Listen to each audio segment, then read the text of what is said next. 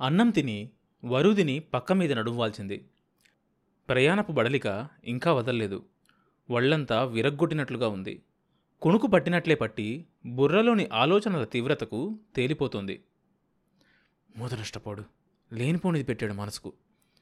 ఆలోచనల దాటికి ఆమె పెదవులు కదిలాయి. అప్రయత్నంగానే బయటకనేసింది. ఆ తర్వాత ఆమె మనసు కొంత ఊరడిల్లింది. నెత్తిమీద నుంచి బరువు దించినట్లయింది. తల్లోని చిక్కుముడి ఊడిపోతున్నట్లనిపించింది. హాయిగా నిద్రపట్టింది. వరూదిని నిద్రలేచే సమయానికి సాయంకాలం ఆరు దాటింది. వరూదిని నిద్రలేచేసరికి సాయంకాలం ఆరు దాటింది. అబ్బా ఎంత నిద్రపోయాను? అనుకుంటూ వంటగదిలోకి వచ్చింది వంట మనిషి బుచ్చమ్మ కాఫీ కల్పించింది వారు రాలేదా? పొద్దునుంచి? మధ్యాహ్నం మీరు పడుకున్నప్పుడు వచ్చి భోంచేసి మళ్ళీ వెళ్ళిపోయారు. రామనాథ్ బాబు ఊరు నుంచి వచ్చారా? ఏమోనమ్మా తెలియదు మీరు వెళ్ళాకైతే ఇక్కడికి రాలేదు. పొద్దున వాళ్ళ నాయర్ మార్కెట్లో కనిపించాడు. గువ్వ పిట్టల కోసం వచ్చానన్నాడు. అయ్యగారు లేకపోతే వాటి కోసం ఎందుకు వస్తాడు? ఏమోనమ్మా ఇంకెవరి కోసమైనా పిట్టల్ని కొనుక్కొని పోతున్నాడేమో మరి. బుచ్చమ్మ వరూదిని కాఫీ తాగుతున్నంతసేపు అలా చెప్పుకుపోతూనే ఉంది. బుచ్చమ్మని మాట్లాడనిచ్చే వాళ్ళు ఉండాలే కానీ అవతలి వాళ్ళు విన్నా వినకపోయినా ఉండలో నుంచి దారం పోగు లాగినట్లు ఒకదానికొకటి గొలుసులు కలిపి చెప్పుకుపోతూనే ఉంటుంది. వరూదిని కాఫీ కప్పులో కొంత వదిలేసి వంట మనిషి చేతుల్లో పెట్టి బాత్రూంలోకి వెళ్ళింది వరూదిని పూర్తి మేకప్ అయ్యేసరికి ఏడున్నర దాటింది. జట్కా పిలుచుకురమ్మంటారా? కమలమ్మ అడిగింది. వరూదిని వాచి చూసుకొని ఇంకా టైం ఉందిలే ఓ అరగంటాగి రిక్షా పిలు అని చెప్పింది. ఎందుకు జట్కా మానేసి రిక్షా పిలవమంటుందో అని ఆలోచిస్తూ కమల వెళ్ళింది. ఎనిమిదింబావుకు వరూదిని ఎక్కిన రిక్షా వరూదిని పిక్చర్ ప్యాలెస్ ముందు ఆగింది. ఆఫీస్ గదిలో శివరాం తలంచుకొని పనిచేసుకుంటున్నాడు ఆఫీస్ గది పక్కన ఓ క్షణకాలం నిలబడింది వరూదిని.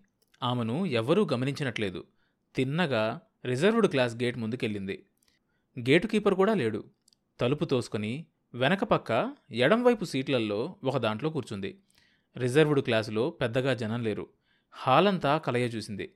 కాసేపటికి హాల్లో మనుష్యులు మసక మసగ్గా కనిపించారు. రిజర్వ్డ్ క్లాసులో కుడివైపున గోడ పక్కగా ఒక స్త్రీ ఒక పురుషుడు కూర్చొనున్నారు.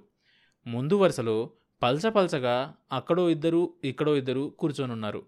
క్యాటరింగ్ కుర్రాడు లోపలికొచ్చి గోడ పక్కగా కూర్చున్న వాళ్ళ దగ్గరికెళ్ళి వంగి నిల్చున్నాడు. ఏదో మాటల్లో పడి ఉన్న వాళ్ళు కుర్రాన్ని పట్టించుకోలేదు. వాడలాగే పది నిమిషాల దాకా నిల్చున్నాడు. అలా క్యాటరింగ్ కుర్రాడు నిరీక్షిస్తూ నిలబడ్డాడంటే అవతల వాళ్ళెవరో గొప్ప వాళ్ళై ఉండాలి. ఆ సంగతి వాడికి కూడా తెలుసుండాలి. లేకపోతే వాడు చిటికలు వేసుకుంటూ మరీ ఖాళీ గ్లాసులు బాటిల్స్ తీసుకెళ్తాడు. వరుదినికి కుతూహలం పెరిగి వాళ్ళకేసి పరిశీలనగా చూడసాగింది. వాళ్ళు ఆమెను చూసినట్లేరు కానీ ఆమెకు అతన్ని ఎక్కడో చూసినట్లుగానే ఉంది. దూరంగా ఉండడం వల్ల ఆమె అతన్ని పోల్చుకోలేకపోతుంది. అతన్ని పోల్చుకోవడానికి కొంతసేపు ప్రయత్నించి సినిమా అయిపోయాక వెలుగులోనే చూడొచ్చని వాళ్ళ మీద నుంచి కళ్ళను తెర మీదకు మళ్ళించింది. మనసును తెర మీద కనిపించే దాని మీద లగ్నం చేయడానికి ప్రయత్నించసాగింది. అది తను చూసిన చిత్రమే. అయినా కథ మర్చిపోయినట్లుగా ఉంది. ఇంటర్వెల్ తర్వాత కథ నడుస్తోంది. భర్త భార్యను అనుమానించి వెళ్ళిపోయాడు. భార్య పిల్లల్ని పెట్టుకొని దేవుడి పటం ముందు నిలబడి కన్నీరు మున్నీరుగా ఏడుస్తూ పాడుతుంది. తన పాతివ్రత్యాన్ని కాపాడమని భర్తకు తన శీలాన్ని నిరూపించి తనను తన భర్త దగ్గరకు చేర్చమని ఆ మహా ఇల్లాలు దేవుడితో మొరపెట్టుకుంటుంది. పిల్లలు కూడా తల్లితో పాటు పాటలంకించుకున్నారు. ఇద్దరు పిల్లలు తల్లి చెంపల మీద కారుతున్న కన్నీటిని తుడుస్తున్నారు. వాళ్ళ కళ్ళల్లో నుంచి కారే కన్నీటికి ప్రేక్షకుల చెంపలు తడిచిపోతున్నాయి. కథ మధ్యలో నుంచి చూడడం వల్లనేమో వరుదినికి ఏడుపు రాలేదు. మనసు కలతపడలేదు. పైగా అదంతా ఓ తమాషాగా అనిపించింది. పిచ్చిముండ! కాకపోతే తన శీలాన్ని భర్త ముందు నిరూపించమని దేవుణ్ణి వేడుకుంటుందేం. తన పాతివ్రత్యాన్ని తన భర్త చేత నమ్మించలేని ఆడది సంసారమేం చేస్తుంది? సంఘంలో ఎలా బతుకుతుంది?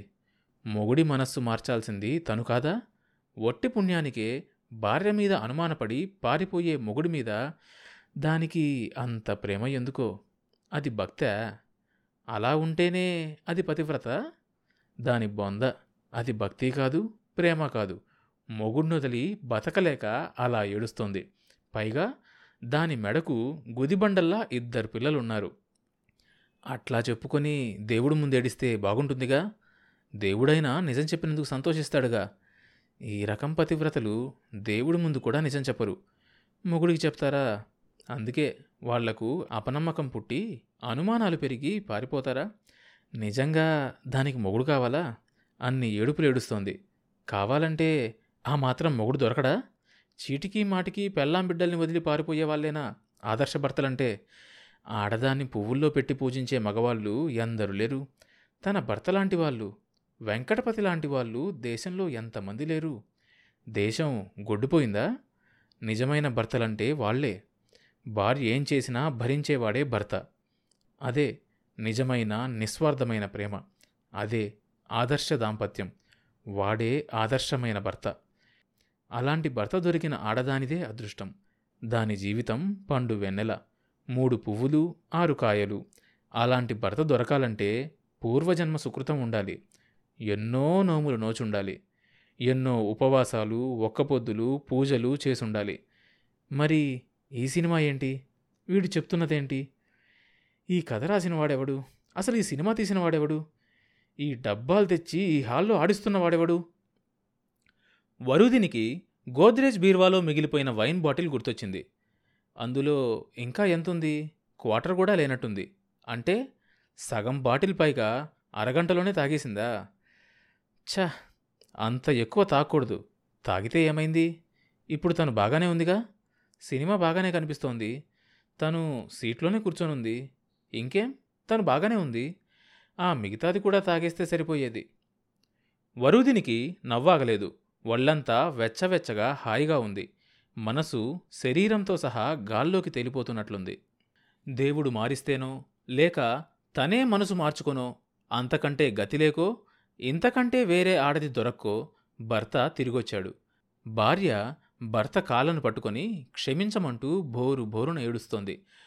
పిచ్చిముండ కాకపోతే తనకు అన్యాయం చేసిపోయిన వాడి కాళ్ళ మీద పడి ఏడుస్తుందేం? తప్పు అతనిదైతే తను క్షమించమని ప్రాధాయపడుతుందేం? ఆవిడ్ని చాచి చెంప మీద కొట్టాలనిపించింది వరుదినికి. అది తెర మీద జరిగింది.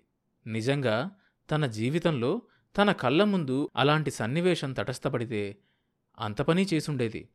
వరుదినికి తెర మీద కనిపించే చిత్రం అపసవ్యంగా అతుకులు బొతుకులుగా ఉంది. కొన్ని సంఘటనలు చూస్తున్నా బుర్రలోకి ఎక్కటం లేదు.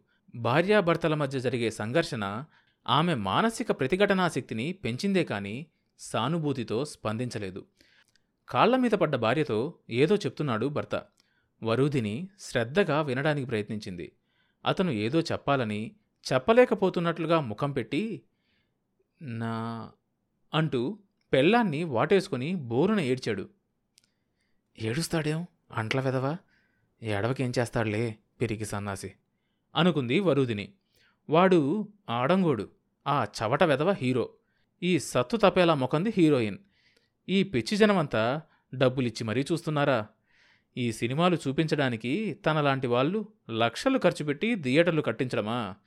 చచ్చా అంతకంటే బుద్ధి తక్కువ పని మరొకటి ఉండదు. వరుదిని రియాక్షన్ మాంచి ధోరణిలో పడింది.